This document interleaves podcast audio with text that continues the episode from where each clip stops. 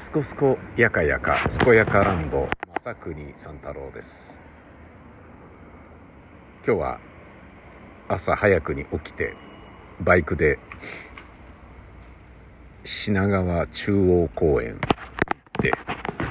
えー、SNS でつながっている、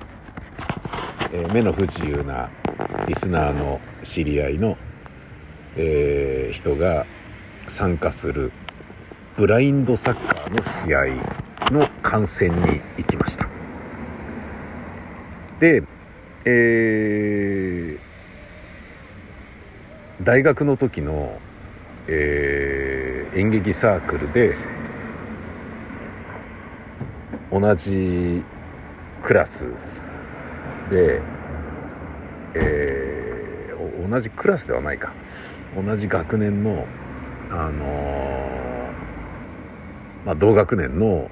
友達とですね一緒に行ったんですね。でその友達とツーリング行こうっていう話をしてたんだけどうんなかなかこうタイミング取れねえなと思って。うんでも例えばえー、っとこのブラインドサッカー俺見に行くんだけど君も行くっていう感じでね行ったら。でそれ多分千葉だと思うんだよねみたいなこと言ってたら千葉じゃなかったんですけど行ったんですよね。でそのまあ60歳のね友達が「あ行きたい行きたい」っつって「俺興味がないものってまるでないぜ」っつってなんか俺に似てる感じでうん行ってねもう2人でねすごい思いっきり楽しみましたね。多分多分あの試合を観戦してる人の中で初めて行ったたのがまあ俺たちだけなのかもしれないけどもう夢中になったな。うん。すっごい面白かったですよ。あのー、まあ見たことない人はね行って実際に見てもらいたいと思います。ブラインドサッカーというものを。びっくりする。あのー、炎天下でやってんだけどさ。そもそもさ炎天下っていうことは光があるわけじゃん？ねえくっそ暑いわけだよね。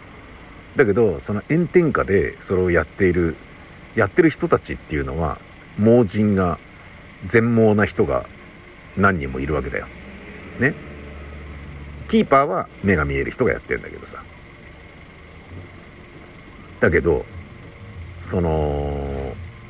目が見えないから普通のサッカーができないからブラインドサッカーをやってるっていう人もたくさんいるわけだよね。でブラインドサッカーやってるってことはさその光とか必要ないわけじゃん。だって見えないわけだから見えない状況でやるんだから。っていうことで言うともうその試合そのものがキーパーと我々観客のためだけに日の光の中でやってるっていうことだよね。もう俺たちとキーパーのためだけにあの選手たちはくそ暑い炎天下の中でやっていたんだよなって。あの光を浴びているね紫外線をガッツンガッツン浴びまくってるのは見てる俺たちのために浴びてんだななんていうことも思うよね。すごい興味深かったですよ。えー、あのー、サッカーは11人対11人だけどそんなに大人数ではないんですよ。でピッチもそんなにでかくないんですよね。フットサルのコートの一部でやってるような感じだったかな。だけどどのぐらいなんだろうなあれ、えー、キーパーがあの手を使って翼手が目が見える人ででそれ以外のフィールドプレーヤーは、えー、ディフェンダーミッドフィールダーフォワードみたいな感じで3人か4人かそこらなんですよね。だからなんか5人ずつで戦うような感じだったかな。で今僕まだあの帰り道なんでちょっとねちゃんと調べて言うっていうことはあの宮川勝の松木両国とかねそういうあのいわゆるお仕事ラジオの方で、えー、場を譲りたいと思いますけど今はねデータがちゃんとしてない代わりにね非常にあのアップトゥーデートな見たばっかのレアなレレア？レアっていう言い方するとなんか恩着せがましいですね。なんか、貴重なみたいな感じがするよね。ただね、もう見たばっかのね、もう直の反応をね、脳編集でっていうことのね、コンテンツですから、それご容赦いただきたいんですけど、そういう少人数なんだよ。すっげえ面白かった。うん。で、俺の知り合いの人もね、頑張ってたけどね、あの、もう難しそうだね、あれは。うん。で、相手チーム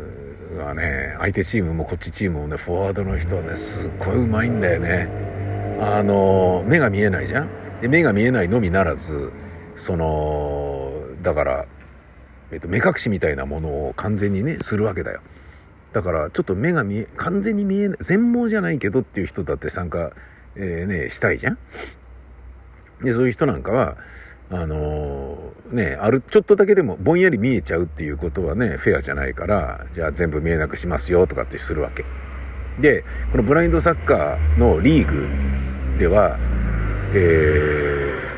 ー、あの、なんか全日本の大会とかね、になっていくと、本当に全員が全盲じゃないと参加できないんだけど、このリーグだと、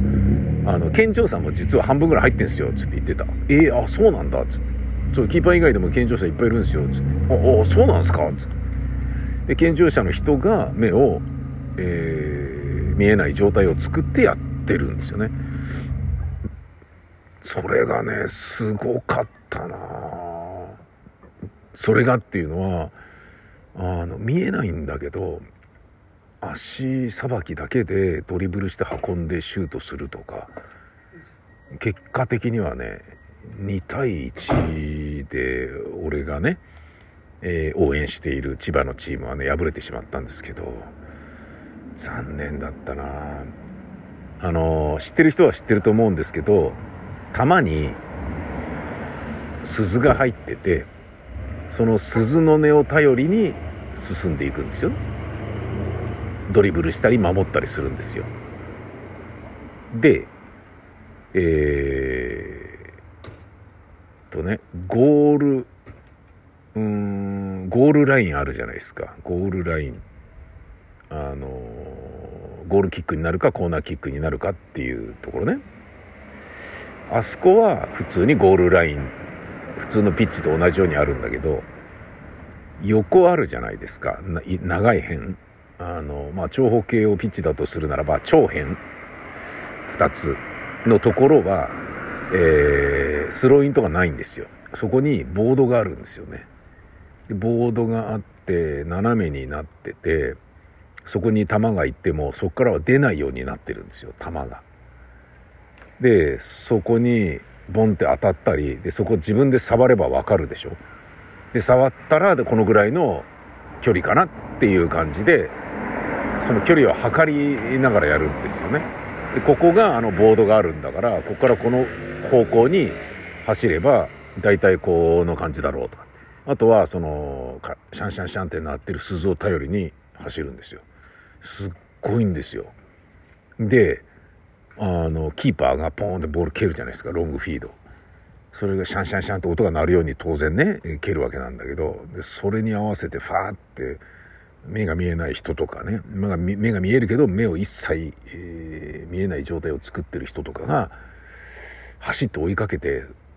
で足で触って理解して頭だっつってでドリブルしてでドリブルしても運んでる時にシャンシャンってなるからそれをね取りに行ってねディフェンスしたりするわけ。でそのディフェンスしに行く時に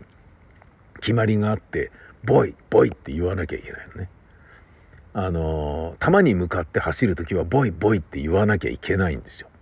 決まってんのねでボイって言わずに走ってったら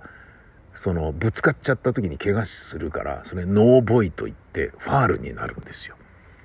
みんなでボイボイボイって言っててあなそういうことなのか